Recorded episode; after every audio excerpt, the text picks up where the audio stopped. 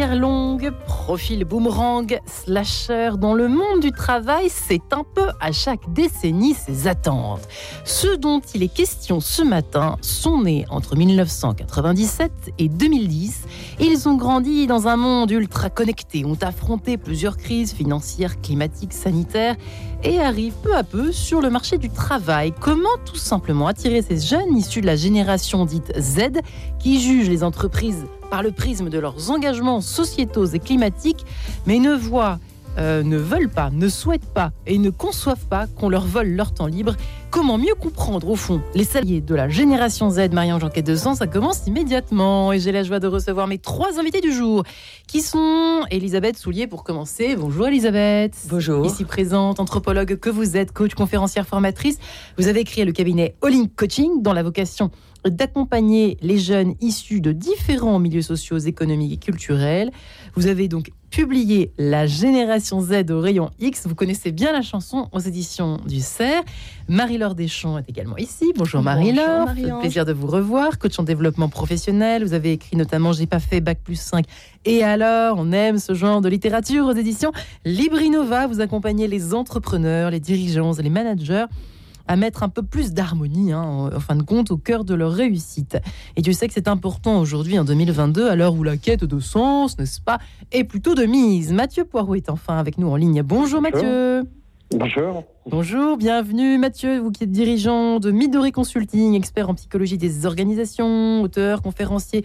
Vous avez publié Développer votre leadership positif, 8 défis pour une équipe engagée et performante aux éditions Vuibert. Voilà ce qu'on peut lire, mesdames et messieurs, euh, sur euh, alors, le site internet de Marie-France, mais je crois que ça a été pas mal repris, cette anecdote qui est euh, tout à fait euh, fraîche. J'ai démissionné après un seul jour de travail parce que la vie est trop courte. Il n'est pas aisé, peut-on lire euh, en chapeau du papier, il n'est pas aisé pour les jeunes de trouver leur place dans la société. Pour cette étudiante, la recherche de travail vire au parcours du combattant. Elle trouve des emplois, mais explique avoir démissionné après un seul jour car la vie est trop courte. Ceci étant dit, avec un poil d'humour, ça fait marrer Mathieu Poirot. Euh, est-ce que c'est représentatif de quelque chose qui se passe aujourd'hui, notamment pour cette génération Z dont nous parlons ce matin, Mathieu Poirot? Euh, Écoutez, oui, tout à fait, parce que je pense qu'il y a un grand sentiment euh, à la fois de, demande de sens, d'intensité de la vie, de, de, pouvoir en profiter, à la fois une profonde intériorisation du côté précaire euh, de la société actuelle, du fait que euh, euh, on peut s'engager pour une organisation et être jeté comme un Kleenex.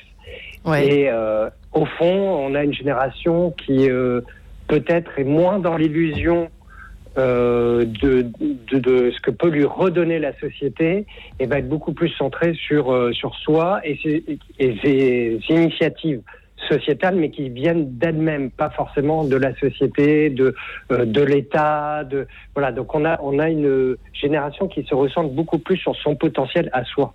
Elisabeth Soulier, vous allez nous expliquer pourquoi vous avez écrit cet ouvrage consacré vraiment à la génération Z, qui n'est pas facile à décrypter finalement, puisque vous la passez au rayon X.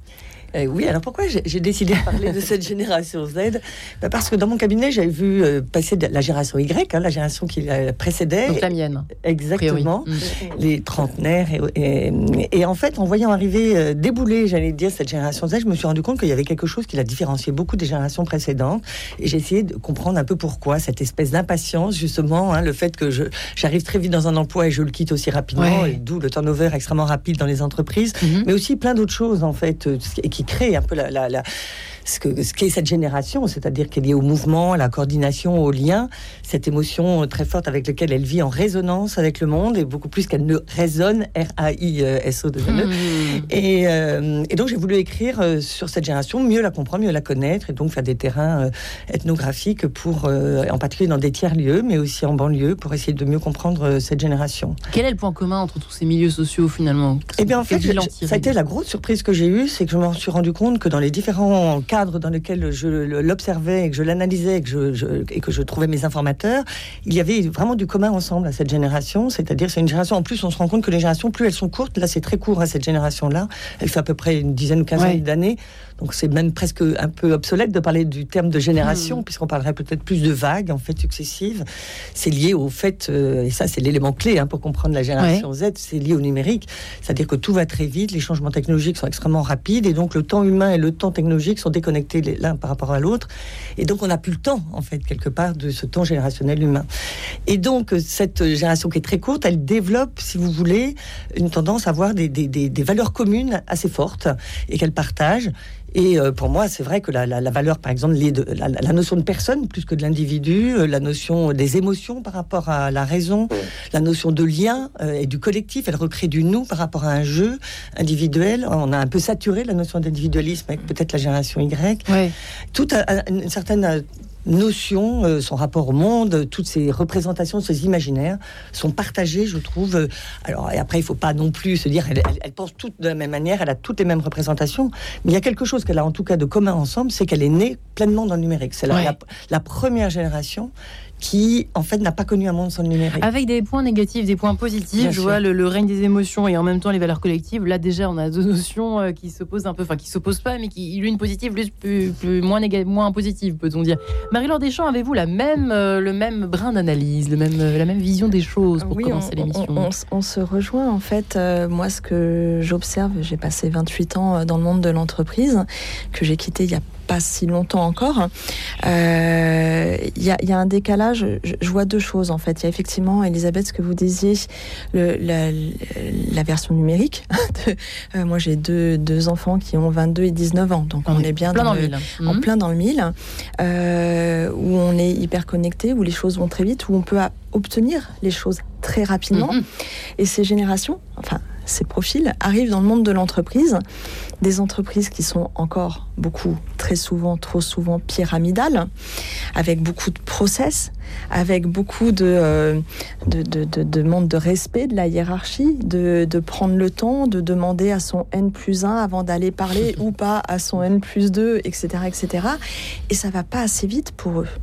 Donc, euh, il y, a, y a cette impatience euh, parfois qu'on met sur le compte de, la jeunesse, mais je pense que cette impatience, elle s'explique aussi de manière plus profonde parce qu'ils ont observé en grandissant entre ce que vous évoquiez, Marie-Ange, sur ce monde en mutation, sur ils ont quand même un environnement euh, sociétal euh, entre le climat, les crises sanitaires, le monde qui, qui, va pas bien. Enfin, moi, voilà, moi quand j'entends des choses chez mes jeunes, je fais mais qu'est-ce qu'on leur donne, qu'est-ce qu'on mm. leur offre? C'est douloureux pour eux hein, d'avancer dans, dans, ce monde. Et, euh, et puis d'observer autour d'eux des parents de la génération euh, euh, soit fort, fait des efforts, ou avec la valeur travail. Le travail, avec des croyances derrière. Le travail, il faut en baver. Le travail, c'est dur. et qui ont observé des parents donner, donner, donner beaucoup à l'entreprise, se faire pour certains virer en un euh, claquement de doigts, d'autres partir en dépression, burn-out, et se dire, mais en fait, si c'est ça le monde du travail, mais, mais j'en veux pas. A priori, jusqu'à preuve du contraire, j'ai qu'une vie. Et cette vie, euh, la vie je veux la vie, comme dit mademoiselle. Et exactement, la vie est trop courte. Alors une journée, euh, moi j'en vois en reconversion, on en reparlera peut-être après, mais la, vie est trop courte et j'ai envie de mettre du plaisir et du sens dans ma vie. C'est ça, c'est ça que ça reflète cette phrase. Hein. La vie est trop courte, euh, trois petits points euh, pour se sans, trois petits points. Oui, c'est ça. trois petits points. Pour s'ennuyer. Tout à fait. Euh, Mathieu Poirot, c'est quand même compliqué, par conséquent, d'accueillir cette génération qui est quand même assez bigarrée, même, vous voyez, au sens des, valeurs euh, collective. Alors on se dit, bah, c'est chouette, euh, ils ont un projet commun, et puis tout à coup, bah, en même temps, ils veulent partir à 18h02 parce qu'ils ont piscine. C'est quand même compliqué à gérer ça. Euh, je ne suis, pas si sûr parce que je, pense qu'il faut faire attention. Il y a une partie un peu stéréotypée sur ouais. génération. Moi, ce que j'observe au travail, c'est des générations qui, quand elles trouvent du sens et sont engagées, peuvent travailler beaucoup quand même, mm. euh, et pas forcément vouloir partir à 18 heures. J'interviens régulièrement dans des organisations qui sont majoritairement maintenant avec des générations Z, où on voit un niveau d'engagement élevé, des personnes qui travaillent. Ce qui est insupportable pour elles, c'est d'avoir le sentiment d'être dans une organisation avec un management qui ne les respecte pas et qu'effectivement, euh, par rapport à ce qui était dit précédemment, elles vont revivre ce qu'ont vécu leurs parents. Euh, parce que d'une génération à l'autre, on observe, on voit ce qu'ont vécu nos parents et on n'a pas envie de reproduire, c'est normal. Euh, et effectivement, c'est quand même une génération qui a eu beaucoup de de ses parents en burn-out ou, ou, finir euh, des carrières euh, difficilement. Donc très vite, c'est leur force. Ils sont capables de se désengager très rapidement et de se remettre sur un autre projet. Parce que d'un point de vue, et ça, je pense que c'est une clé de lecture extrêmement importante pour le management. On, sait euh, depuis à peu près une quinzaine d'années, il y a des recherches qui ont été faites au Canada, qu'il y a une variation au niveau neurobiologique. C'est-à-dire euh, bah, Vous voyez notre génération euh, Y, on a beaucoup regardé la télé, on a un iris qui est différent parce que ça a modifié, voilà, il y a une plasticité du, du cerveau et du, et du, corps par rapport à, à notre environnement. Euh, cette génération, comme euh, ça a été dit précédemment, a été extrêmement euh, dans le numérique dès le départ. Et vous savez, au départ, des, les enfants ont le, le corps calleux, ce qui permet de faire le lien entre les deux hémisphères cérébraux, qui est avec de la, ce qu'on appelle de la matière blanche, qui permet de faire en sorte qu'on traite la, la, matière de, enfin, le, notre environnement de manière en parallèle. Et puis à l'école, on apprend à faire les choses en séquentiel. Tu finis de manger, après tu fais ça, euh, tu fais un exercice, tu le fais jusqu'au bout. Et donc on va apprendre à être dans le séquentiel, dans la temporalité. Cette génération, comme elle a été extrêmement dans le numérique, elle a conservé beaucoup plus cette capacité euh, on le voit sur la matière blanche, justement, à travailler en parallèle. Donc, pour eux, la question d'être engagé avec une seule personne, une seule organisation, c'est très compliqué. Ils sont toujours obligés d'avoir, par exemple, une tâche d'attention faible avec une tâche d'attention euh, élevée. Et ça, typiquement, c'est une, euh, une, des difficultés pour le management. Oui. On prend ça pour l'impatience, alors que c'est un fonctionnement neurobiologique qui est plus atypique qui est différent de celui des. Nous, on est un peu les, les dinosaures. Hein. Voilà, c'est on, on, a connu euh, ça au moment de la lecture. Euh, Gutenberg, bah, il y avait la génération qui n'avait pas la lecture et puis celle qui l'avait, et ça change quand même énormément les choses. Donc, d'un point de vue anthropologique, ça y est, on est sur euh, l'homo numericus. Hein. Donc, c'est vraiment une, une, il y a un fonctionnement de toute manière neurobiologique qui est différent de celui qu'on avait dans les générations précédentes. Complètement hallucinant ce que nous racontez. Complètement fou. Une, une histoire d'iris et de matière blanche, euh, Elisabeth Soulier.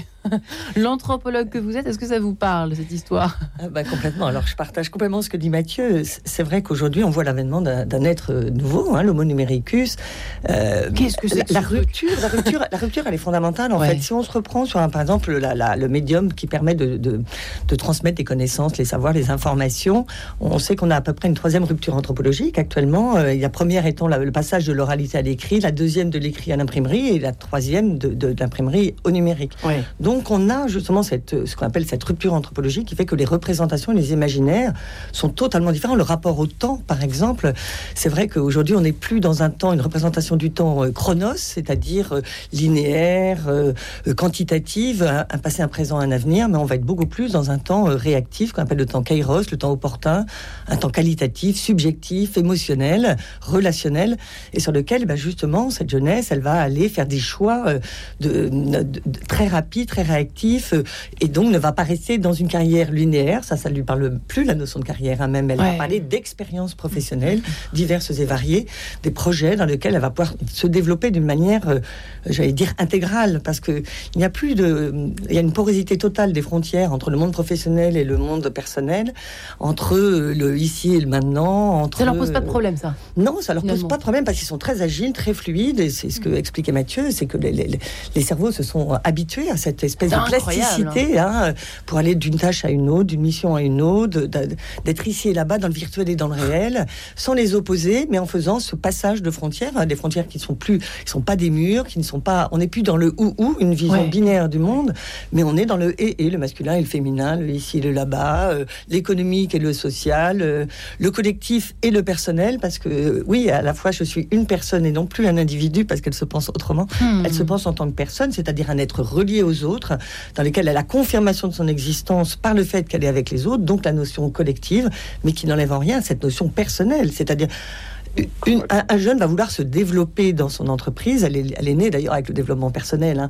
mais c'est cette dynamique évolutive qui est extrêmement intéressante à voir avec elle et dans lequel eh ben, elle va vouloir développer tout son potentiel. On parle moins de compétences que de potentiel d'ailleurs. Je veux vivre mes potentialités de vie, je veux, développer mon potentiel de croissance et ça c'est quelque chose qui est absolument nouveau. Mais on pourrait imaginer qu'ils sont pour la carrière longue euh, s'ils croient, euh, s'ils tombent sur une entreprise qui euh, euh, se rapprochent de leurs valeurs, etc. Euh, et c'est pas le cas.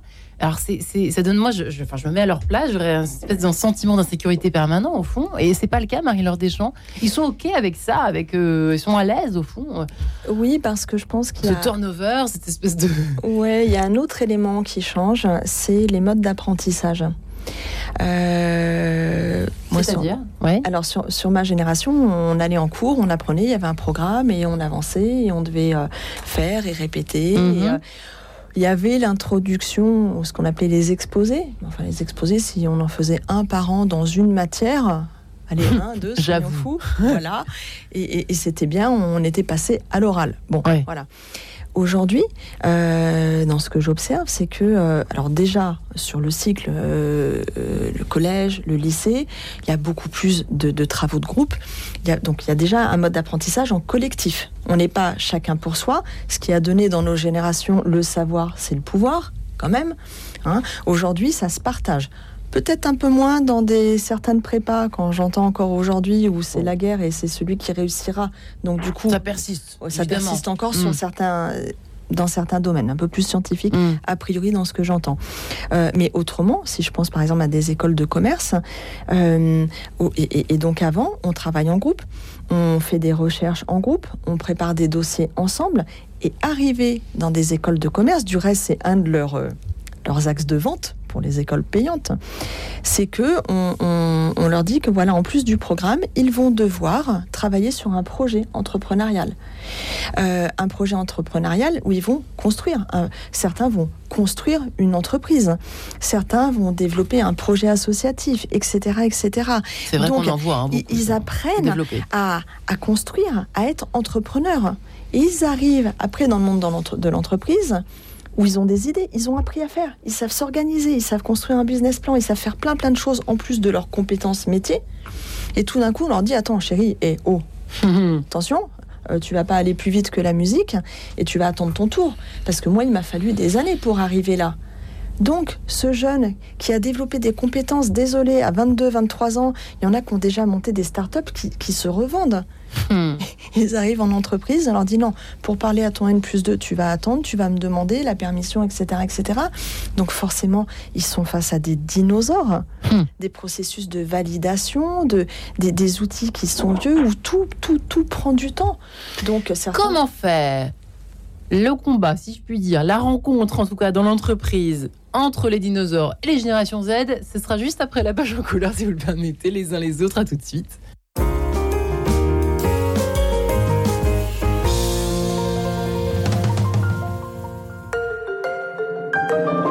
Chaque dimanche soir de carême à 19h45, retrouvez les conférences de Notre-Dame de Paris sur le thème Dieu fait du neuf aujourd'hui, ouvrons les yeux.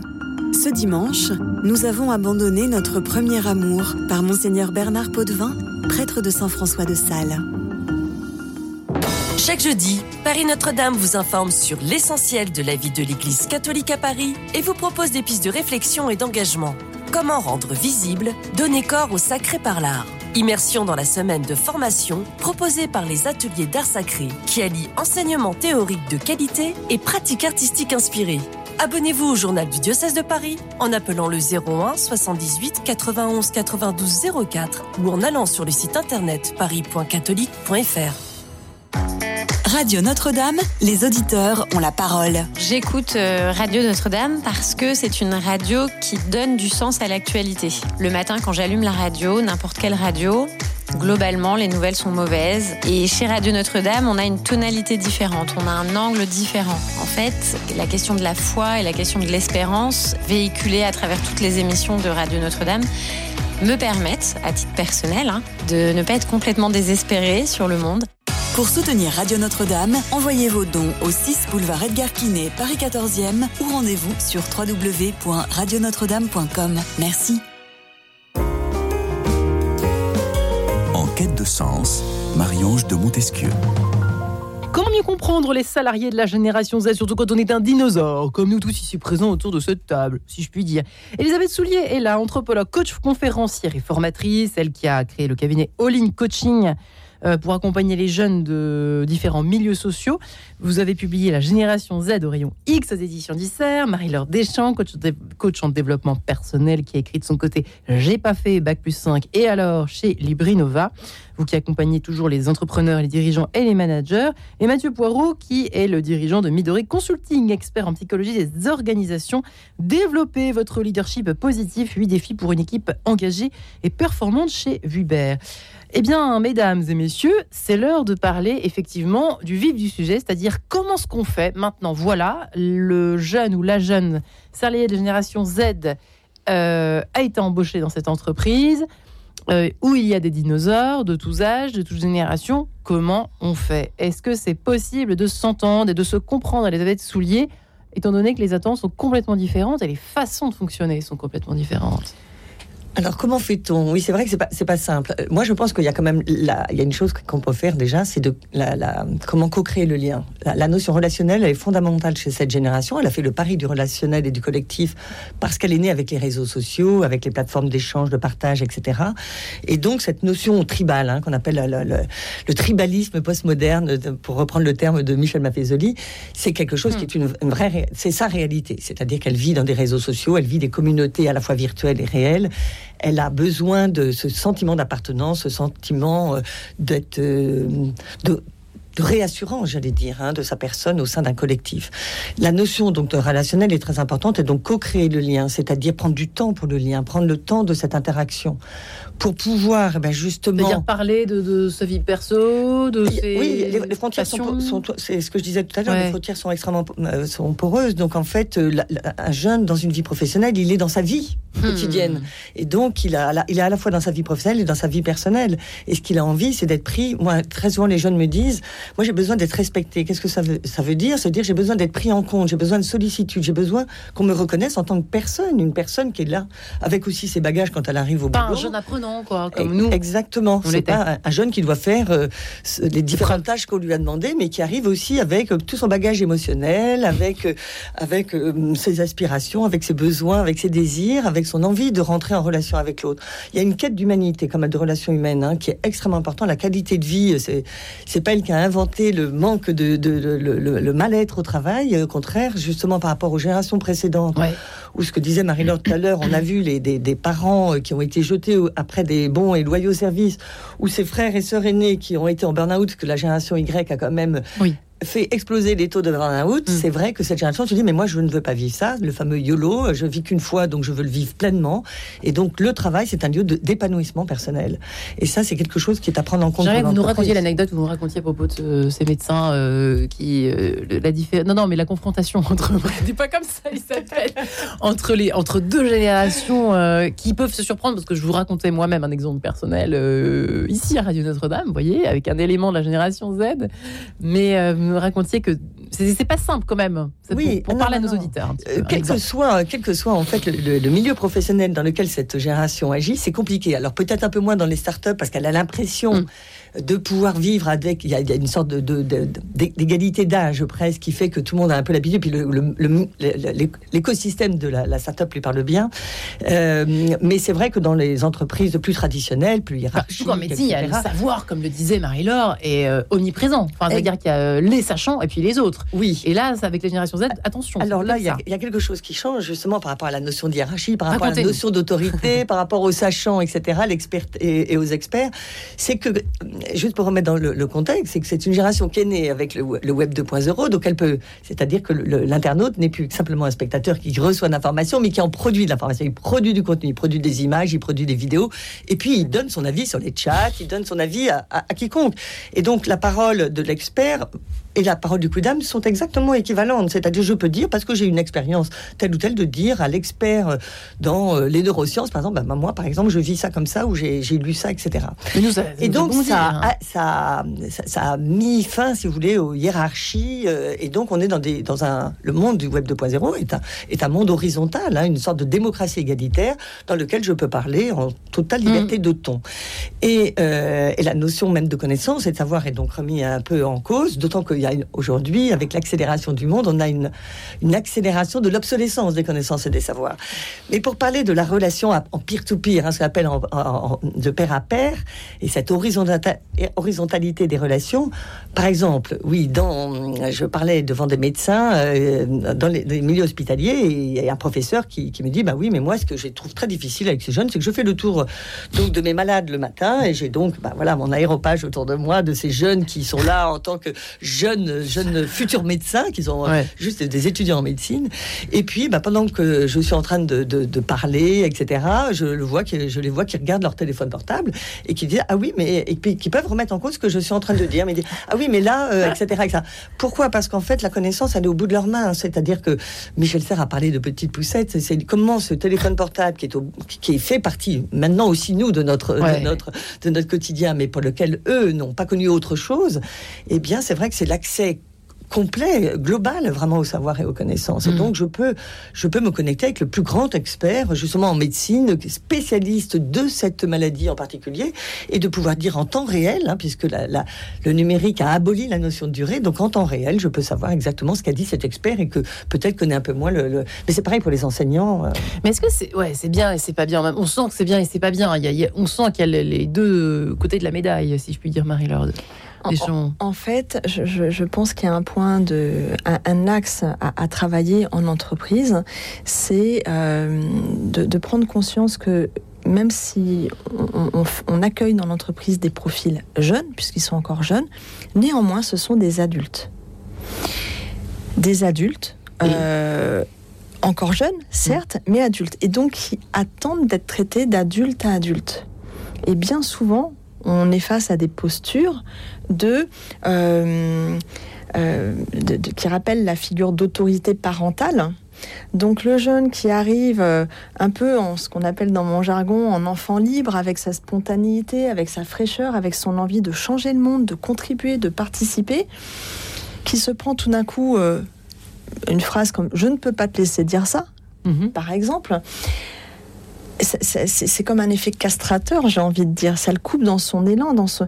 et, et d'arriver à, à remettre euh, ce qu'on appelle la hawkiness, c'est-à-dire que j'ai de la valeur, tu as de la valeur, et que c'est pas ni l'âge ni quoi que ce soit d'autre qui fait que j'ai plus de valeur Ça, que toi. une première piste pour les dinosaures qui nous écoutent, Oui, dont je fais partie. Alors, attention, je me mets dedans, hein, parce que c'est trop méchant sinon, et puis c'est pas vrai. Alors, effectivement, pour les dinosaures, c'est peut-être une piste, c'est une piste qui est une recette en tout pour cas, moi, et je suis sûre qu'Elisabeth et Mathieu la, la- la partageront, je- j'en mets ma main au feu, c'est vraiment euh, de faire comprendre à chacun sa valeur, ce qu'il peut apporter, et qu'il n'y a pas une valeur qui est plus forte que l'autre. Et c'est pas le statut et la, ou la posture hiérarchique qui fait qu'on a plus de valeur. Et c'est trop souvent ce biais qui amène, je, oh, je regarde pour avant, hein. mon Mm. manager, je le mets sur un piédestal, ton manager, il est là parce qu'il y a son histoire. C'était ça, encore, euh, voilà, c'est... euh, il est arrivé là. Mm. Et, et, et donc, je n'ai pas moins de valeur parce que je ne suis pas manager. J'ai une autre valeur. Et cette valeur, elle est complémentaire. Elle n'est pas moins, elle n'est pas plus, elle est différente. Point. Et de travailler cet angle-là, ça me paraît vraiment, vraiment hyper important. Conseil de Mathieu Poirot. Êtes-vous d'accord avec tout ce qui a été dit ou pas? Et sinon, pourquoi? Attention. Non, je, je suis complètement désaccord avec tout le monde. D'accord. Donc, euh, non, non. Bon. Euh, de, de manière complémentaire à ce que dit E- Elisabeth et Marie-Laure, euh, je pense qu'il faut revenir sur euh, la notion de mentorat croisé, c'est-à-dire que euh, je, je pense que Elisabeth euh, co- connaît bien ce principe de générativité hein, dans les sociétés, c'est-à-dire que normalement c'est la génération précédente qui va justement former, euh, à, à culturer euh, la, la génération euh, montante des jeunes, et c'est quelque part quelque chose qui, euh, d'un point de vue psychologique, nous permet de faire face à l'angoisse de mort, parce qu'on sait qu'on va transmettre. Et, et- et il faut, je pense, si on veut réfléchir de manière paradoxale à la génération Z, il faut aussi réfléchir à la génération des dinosaures. C'est-à-dire que, quelque part, pour que ça se passe bien, il faut que nous aussi, on ait le sentiment de pouvoir transmettre quelque Mm. chose. Ce qu'on peut transmettre aux nouvelles générations, c'est quand même la sagesse que nous donne l'expérience de vie. Parce que ça, on peut pas la retrouver sur le numérique. Il faut avoir fait un parcours de vie, avoir appris quand même qu'il y a un certain nombre de défis, de choses qu'on peut vivre, euh, voilà, avec l'expérience. Et ça, c'est des choses qui peuvent être transmises. Par contre, effectivement, je pense qu'il faut pouvoir, dans l'entreprise, acter le fait que c'est la nouvelle génération qui, de toute manière, a le plus haut niveau technologique. C'est de plus en plus le cas. Ne serait-ce que, par exemple, vous avez des organisations, je vous donne des organisations euh, euh, qui ne sont pas ultra numériques, mais par exemple, chez EDF, Oui. euh, les personnes qui s'occupent du poteau, maintenant, ben, elles sont obligées d'être ultra numériques parce que euh, vous tapez sur un ordinateur, vous, avez, vous allez regarder euh, quelle a été la consommation des clients. C'est plus du tout euh, uniquement du manuel. Vous voyez, donc c'est des bacs plus 2 maintenant qui font ce boulot-là, euh, qui ont un niveau cognitif, intellectuel qui est, on va dire, pas supérieur, mais qui est différent. Mais bien entendu, ils doivent travailler avec les anciens qui connaissent le poteau, qui ont l'historique, qui ont des trucs et astuces, qui ont le métier et qui ont aussi l'expérience de vie dans l'organisation. Donc, le mentorat croisé, c'est quoi? C'est dire, quelque part, chaque génération va apporter à l'autre. Parce que je pense que vraiment, c'est un point essentiel d'un point de vue pratique. Oui. Pour bien gérer cette question de la génération Z, il faut, que- il faut pouvoir travailler la question de l'intergénération. Parce que dans une organisation, il y aura toujours plusieurs générations. Et la question, c'est comment on arrive à créer du lien, effectivement, entre ces différentes générations. Ça se fait parce que, euh, par rapport à ce qui a été dit euh, précédemment, on arrive à échanger quelque chose. Mhm. On est dans, euh, je, chacun euh, se dit apporter quelque chose à l'autre. On a presque l'impression que vous parlez de comme des grands-pères et des grands-mères. qui- je sais pas, mais c'est- soit effrayant, soit intéressant. Je ne sais pas encore. faut que je réfléchisse à ce que vous avez raconté tous les trois. Qu'est-ce que vous en dites, Elisabeth Soulier, à part de sourire, effectivement Mais à alors, cette je- astuce, finalement. Mais ce- oui, mais je- il faut en effet ce que j'appelle la dynamique euh, générationnelle. C'est extrêmement important de ne pas séparer les, les générations. Et en plus, la génération Z n'a pas du tout envie d'être séparée. Alors on a eu tout Elles un ont mythe envie, sur le fait. hockey boomer. En fait, c'est complètement faux. Moi, quand je les ai interrogés à ce moment-là, ils me disaient mais pas du tout. En fait, ils aiment énormément interagir avec les autres générations à partir du moment où on la laisse aussi, on l'écoute, on la laisse contribuer, qu'on la qu'on la prend aussi avec ses avec ses, ses Ça, c'est plutôt valeurs, sa représentation. Et c'est pas le cas de la génération. Y, pas du Et tout. Nous, on déteste les hockey c'est exactement ça. C'est-à-dire que cette génération, elle est ultra relationnelle, elle a besoin d'apprendre des autres, elle a besoin d'apprendre avec les autres, de travailler ensemble. C'est cette dynamique collective dans laquelle, de l'intelligence collective, dans laquelle elle se, elle, elle, elle, elle, s'enfonce, dans laquelle elle a envie, Mm. enfin, qui sont ses attentes. Et donc, au sein de l'entreprise, même la recherche de, de mentors, et ça, Mathieu, c'est très juste. C'est-à-dire, autant c'est en effet une génération qui, pour la première fois, c'est une génération la, la génération d'en dessous apprend quelque chose à la génération de dessus par le numérique, mais à l'inverse, elle est très en quête justement de ses mentors au sein de l'entreprise, c'est-à-dire d'avoir ce, lien relationnel qui lui permet bah, justement d'échanger, de, se dire que bah, l'autre a une valeur, et ça je, je participe même. La notion de personne, elle est liée à la notion de valeur, la valeur personnelle que l'autre a dans toute sa dimension. Et donc cette notion de valeur, elle est extrêmement importante. D'ailleurs, elle se perçoit comme une valeur ajoutée, mais elle perçoit les autres générations comme des valeurs ajoutées. Donc les opposés, ce serait une impasse, alors qu'au contraire, les, les- les- les faire travailler ensemble, c'est extrêmement intéressant. Et dans l'intelligence collective, dans le travail par mission, par projet, Ouais. l'idée, c'est justement de métisser les trajectoires, de métisser les âges, de métisser les talents. Et c'est comme ça qu'on va faire de- des synergies qui vont permettre d'avoir des solutions créatives dans un monde devenu extrêmement complexe. Pardonnez-moi d'être extrêmement terre à terre et pragmatique et sur le plancher des vaches comme d'habitude, mais c'est mon job, vous le savez, chère Marie-Laure. Comment on fait pour donner un ordre à ce moment-là? Il n'y a plus d'ordre, comment on fait? Euh, les- voilà, l'ordre du jour euh, établi, qu'est-ce qu'on fait? On en parle euh, systématiquement en collectif, qu'est-ce qu'on fait? Comment? Je pense que ça n'empêche pas l'ordre et, et- et que euh, un, nouvel arrivant, finalement, quel que soit son âge, j'ai envie de dire, il a besoin d'un cadre, il a besoin de repères. Comme un enfant qui grandit, euh, on, le sait, un enfant qui n'a pas de cadre et pas de repères, euh, bah, il ne sait pas ce qui est dangereux pour lui, ce qui est bien, ce qui est pas bien. Euh, donc ça n'empêche pas l'ordre, ça n'empêche pas le cadre, euh, mais il y a une manière de communiquer. Alors, comment on fait? Est-ce qu'il y a des petites astuces là, vite fait, pour des dirigeants qui nous écoutent ce matin? Je pense Des que j'ai envie de rebondir sur le point de communication dont on parle de- de- depuis tout à l'heure. Cette euh, elles cherchent effectivement ce lien et cette communication. Et donc, pensez par exemple le processus d'entretien annuel, où quelque part le seul moment où on va parler avec son manager et où, son- alors je dis pas qu'ils se parlent pas dans l'année, mais ils sont sur du concret, sur l'opérationnel. juste. Mm. T'as fait ci, t'as fait ça, voilà. Et une fois par an, on se dit alors c'était bien, c'était pas bien, etc., etc. Euh, il faut absolument qu'il puisse y avoir du, du feedback et du feed-forward de, de- de manière euh, en discontinu. Mm. Ne pas attendre pour se dire les choses. Et puis il y a une manière de faire un feedback. C'est pas euh, je te mets des baffes et, euh, et voilà. Dès lors que cette communication, elle est dans les deux sens. Et je pense que c'est ça qui manque. C'est-à-dire Mm. que moi, manager, je m'autorise à te faire un feedback. En revanche, quand mon collaborateur a envie de partager quelque chose, voilà, ce qui est important pour moi, c'est qu'on puisse avancer comme ça, et j'aurai besoin d'eux. Dans ce sens-là, c'est rarement, pas toujours, autorisé. C'est-à-dire, il y a- il y, a encore ce côté ordre, Hmm. ordre établi. Mathieu Poirot, c'est quand même compliqué, effectivement, à, à, à manager, enfin, en tout cas, à être sur une espèce de, de, de fil, de ligne d'équilibre, euh, de rester à flot en même temps pour que les choses avancent, euh, faire du résultat quand même pour une entreprise qui, Mhm. qui, euh, Mhm. qui mise là-dessus. Et en même temps, hum, on a l'impression qu'il faut marcher un petit peu sur des œufs. Est-ce que je me trompe? Est-ce que j'ai mal compris ce que vous disiez tous les trois, au fond? C'est un mode de communication très différent, hein, en tout cas. Oui, alors, je pense qu'il faut différencier la notion de management et leadership. Et, là- et- Ouais. et avec cette génération, c'est encore plus important. Management, c'est un statut social. C'est-à-dire que l'organisation, elle vous a délégué un pouvoir, et donc on, vous- il y a, euh, on vous doit obéissance quelque part.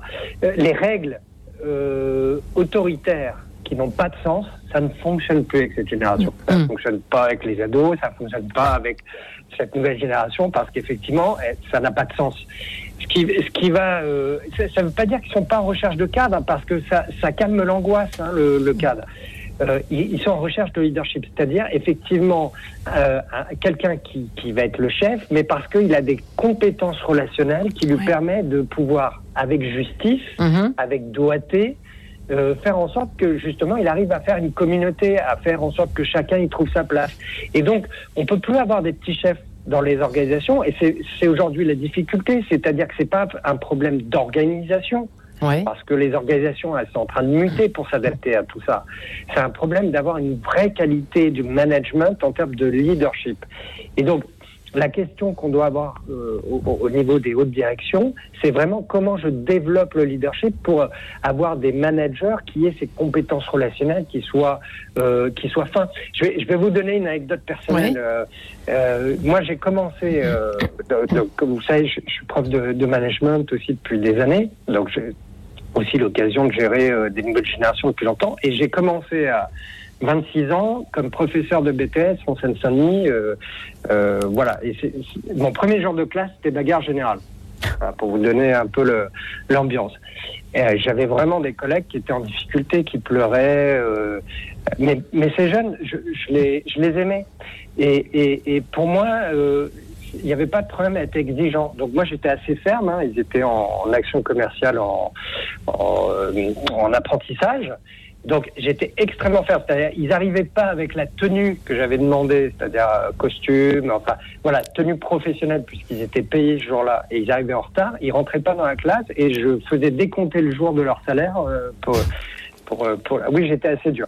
Mais, Mais ça marchait temps- en fait. C'est drôle parce que. mais en même temps, euh, à l'intérieur du cours, sur le Ouais. contenu, on était en groupe, on se mettait en rond et on était dans quelque chose d'extrêmement interactif.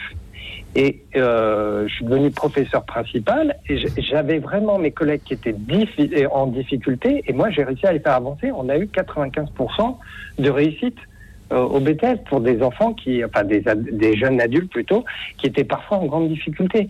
Et j'ai- j'ai toujours reproduit ce, ce mode-là et j'ai toujours observé qu'un manager peut être extrêmement ferme sur le cadre et effectivement donner des objectifs, euh, être cadrant sur les règles, mais à la fois s'il est capable d'être souple sur euh, chacun va fonctionner à, sa manière, euh, faire en sorte de pouvoir réfléchir en commun, créer de l'intelligence collective, à ce moment-là, il peut, vraiment créer quelque chose d'extrêmement puissant.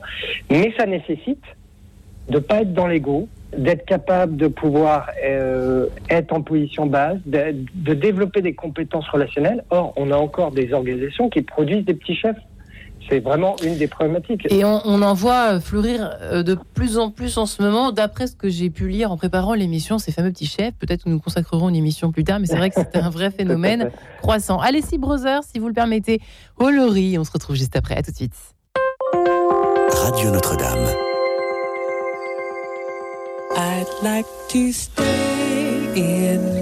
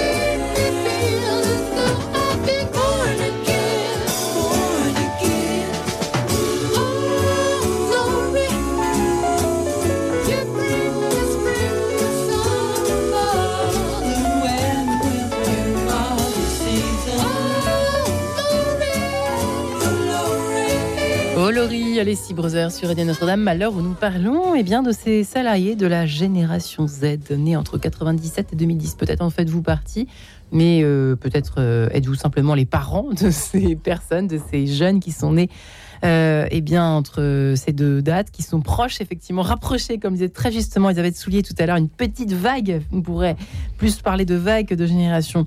Comment mieux les comprendre, en tout cas? Elisabeth Soulier, anthropologue, et son livre, justement, La génération Z, Z au rayon X, aux éditions du CERF. Alors, tout y est. Évidemment, euh, la, vie, la vie personnelle, le l'art de chiller, euh, l'art du like, de se faire liker, le règne de l'émotion, on en a beaucoup parlé. Pour comprendre un peu mieux ces salariés de la génération Z avant de les embaucher et pour les garder surtout, si vous nous écoutez et que vous êtes manager, euh, Marie-Laure Deschamps, coach en développement professionnel, est également avec nous. J'ai pas fait Bac plus 5 et alors, a-t-elle écrit chez Librinova et puis Mathieu Poirot, qui est en ligne avec nous, dirigeant de Midori Consulting, qui nous parle de mentorat croisé, de mentorat croisé de générativité, qui est expert en psychologie des organisations et qui a publié Développer votre leadership positif, 8 défis pour une équipe engagée et performante chez Viber. C'est très Génération Z que vous nous avez écrit. Mathieu Poirot, puisque nous, nous, parlons, nous parlions à l'instant avec Marie-Laure et Elisabeth, eh bien du co, du coworking, ce- cette espèce d'esprit de collectif, l'esprit collectif du collectif, qui est extrêmement important pour ces générations Z, Elisabeth Soulier. Extrêmement important. Il faut jouer là-dessus pour les comprendre.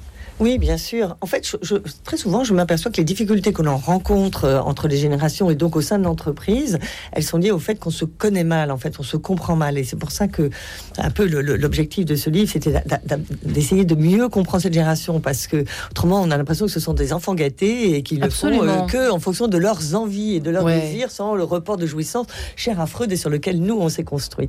Donc, Hum. euh, la compréhension, elle est importante parce que ça permet d'avancer ensemble. Et c'est vrai que c'est une génération, par exemple, qui est si on essaie de se remettre de nouveau sur le, sur le numérique, c'est une génération qui est quand même née avec les, les- les plateformes collaboratives, avec, euh, avec euh, le- le- l'entreprise collaborative et donc euh, l'économie collaborative. Donc elle fait du co partout. Et donc euh, c'est vrai que sortir de, l'in- de, de système individuel ou de même en, en entreprise, de système en silo pour aller vers quelque chose de beaucoup Ouais. plus transverse, collaboratif, coopératif, pour que tout le monde contribue. Tout ça, il y a des co, hein, ou des qui, qui commencent, ça commence par des co.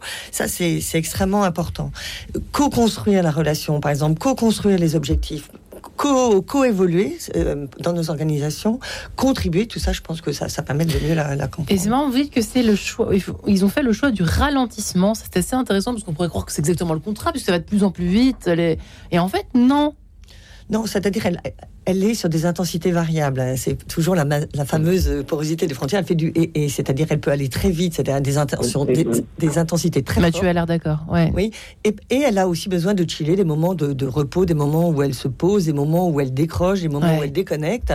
Et en plus, on, on a aujourd'hui hein, un, un signal faible aujourd'hui qui est sur cette déconnexion, euh, qui, est, qui devient une de ces, de ces besoins de cette génération, qui a été, j'ai une forme de saturation pendant le confinement, où en fait cette génération, où on s'était dit qu'elle allait tout à fait s'en sortir parce qu'elle avait l'habitude d'être sur les réseaux sociaux et que donc confinée, elle allait continuer à justement euh, euh, être euh, à- en lien avec ces réseaux.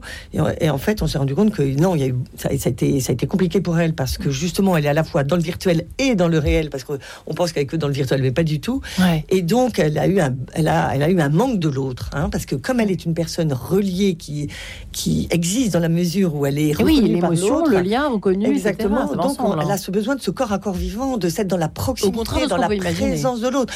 Et c'est pareil quand aujourd'hui dans l'entreprise, euh, on lui propose d'être qu'en télétravail. Mais moi, Oui. le nombre de jeunes Z qui rentrent dans, dans l'entreprise et me dit, on m'a proposé un contrat où je devais avoir trois jours en télétravail obligatoire. J'ai dit non, parce qu'en en fait, on pense qu'elle est bien, en- elle est bien en télétravail. Pas du tout. Elle a besoin de vivre la communauté. Elle a besoin de vivre la collectivité, la coopération, et donc de se retrouver dans la présence corporelle de l'autre, dans la présence physique de l'autre, pour pouvoir avancer ensemble sur ces projets.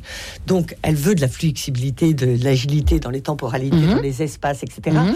Mais de manière extrêmement fluide, euh, pour reprendre un terme euh, de Zygmunt Bauman qui parlait de société liquide, pour moi c'est une Oui, génération vous dire liquide. tout à l'heure. C'est une génération liquide, c'est-à-dire elle, va et vient en permanence. Alors c'est pour ça que c'est pas si facile que ça de la mettre dans des systèmes euh, raides, fixes, euh, très procéduriers, etc. Elle a besoin de beaucoup plus de souplesse. Mais elle a surtout besoin de l'autre, oui. Mathieu Poirot, vous êtes d'accord? Vous aviez l'air de, de- d'opiner du chef du bout du fil où vous êtes. Mais C'est oui, pas simple, hein. C'est pas simple en même temps, mais c'est fascinant. Et puis c'est pas du tout ce qu'on imagine, surtout le côté humain, le côté. Mais euh, de toute manière, quand vous êtes dans l'intensité, c'est exactement comme les hauts potentiels. hein. Il y a un moment où vous avez besoin de vous reposer parce que voilà, ça fonctionne comme ça. Mm. Donc effectivement, c'est une génération qui alterne un, un fort besoin d'intensité et un besoin de pouvoir récupérer, d'être dans, euh, dans l'intériorité, de pouvoir euh, ralentir, euh, d'être dans, dans le partage. J'ai deux, deux anecdotes. Euh, premièrement, on voit que euh, de- le pays qui attire le plus la nouvelle génération, euh, c'est le Portugal en ce moment. Pourquoi? Parce que quand ils ont fait une étude pour essayer de comprendre, il y a bien sûr euh, la qualité de vie, euh, tout un tas de sujets, mais aussi parce que les jeunes savent que c'est le pays qui a la législation la plus claire sur le droit à la déconnexion. Tiens, C'est-à-dire donc. que dans le code du travail, vous avez, euh, c'est extrêmement poussé euh, au niveau du Portugal. Et euh, sachant cela, ils en ont fait un argument pour faire venir euh, les, les- la génération nomade.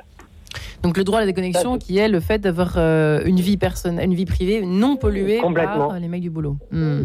Complètement, cette génération est, co- est- est au courant. Et euh, une autre anecdote pour, Ouais. pour vous dire aussi l'importance euh, d'avoir un bon environnement en termes de qualité de vie. Euh, vous avez gros, un gros cabinet de conseil qui, qui a fait une étude pour savoir où mettre son prochain euh, euh, gros building pour accueillir euh, tout un tas de, de- de consultants. On parle de 500 consultants. Ils vont le construire à Brest. Parce que quand ils ont fait une étude, la nouvelle génération, c'était le- l'endroit où ils étaient le, ils avaient le plus envie de s'installer pour pouvoir aller à la mer après. Ah, J'adore. Je- Et donc, ils, voilà, là. 500 personnes, 500 cadres de haut niveau qui vont s'installer à Brest. Ouais. Et c'est plusieurs entreprises euh, comme ça qui sont en train de, euh, de, de construire des bâtiments dans des endroits euh, qui de- fourniront ce que, ce que vous aviez formulé tout à l'heure, une expérience de vie. Ouais. En fait, c'est ça. On passe d'une expérience à une autre. Marie-Laure Deschamps, c'est quand même, euh, c'est quand même une sacrée différence, hein, qui une mutation. Le monde du travail est en totale mutation et doit composer. On n'a plus le choix. Il faut composer avec il faut, tous il faut ces. embarquer. Et c'est une bonne nouvelle d'une certaine façon, mesdames et, et Monsieur Mathieu Poirot. C'est une bonne nouvelle. Côté ce que nous racontait tout à l'heure euh, euh, Elisabeth Soulier, la décrypteuse, la chirurgienne de la génération Z, finalement. c'est on, on parle aujourd'hui d'expérience collaborateur. Euh, et il y a des entreprises qui l'ont compris, qui le Mhm. vivent, qui l'incarnent. Je connais, je ne la citerai pas, euh, une DRH qui s'est renommée direction de l'expérience collaborateur. Ils- Qu'est-ce que c'est en deux mots? Parce qu'en fait, le, le collaborateur, avant d'être une ressource, il, il vient pour vivre une expérience. Et son expérience, elle démarre avant l'arrivée dans l'entreprise, par le processus de recrutement, par l'accueil, jusqu'à la sortie. C'est-à-dire, il n'y a pas seulement l'accueil, mais comment je t'accompagne à un moment si tu as un autre projet pour aller à l'extérieur, parce que le meilleur ambassadeur d'une entreprise, en dehors de ses clients, c'est ses collaborateurs. Et une entreprise qui oublie ça, Ce qui n'était pas du tout le cas à la génération précédente. hein, on ah est ben bien d'accord. Générations tu pars, euh, je, te, je te mets vers la sortie, tu as envie de partir, tu pars. Mm. Le client est essentiel, mais toi, on s'en fiche. C'est un Exactement. peu ça finalement. Donc aujourd'hui, on parle de symétrie des attentions. Et, et ça, c'est vraiment important. Donc il y a quand même des entreprises qui l'ont compris, euh, qui sont, euh, euh, qui, qui partagent leur le expérience. client est roi, le- c'est un petit peu fini. qui, qui- voilà, qui partagent leur expérience Mhm. sur le sujet.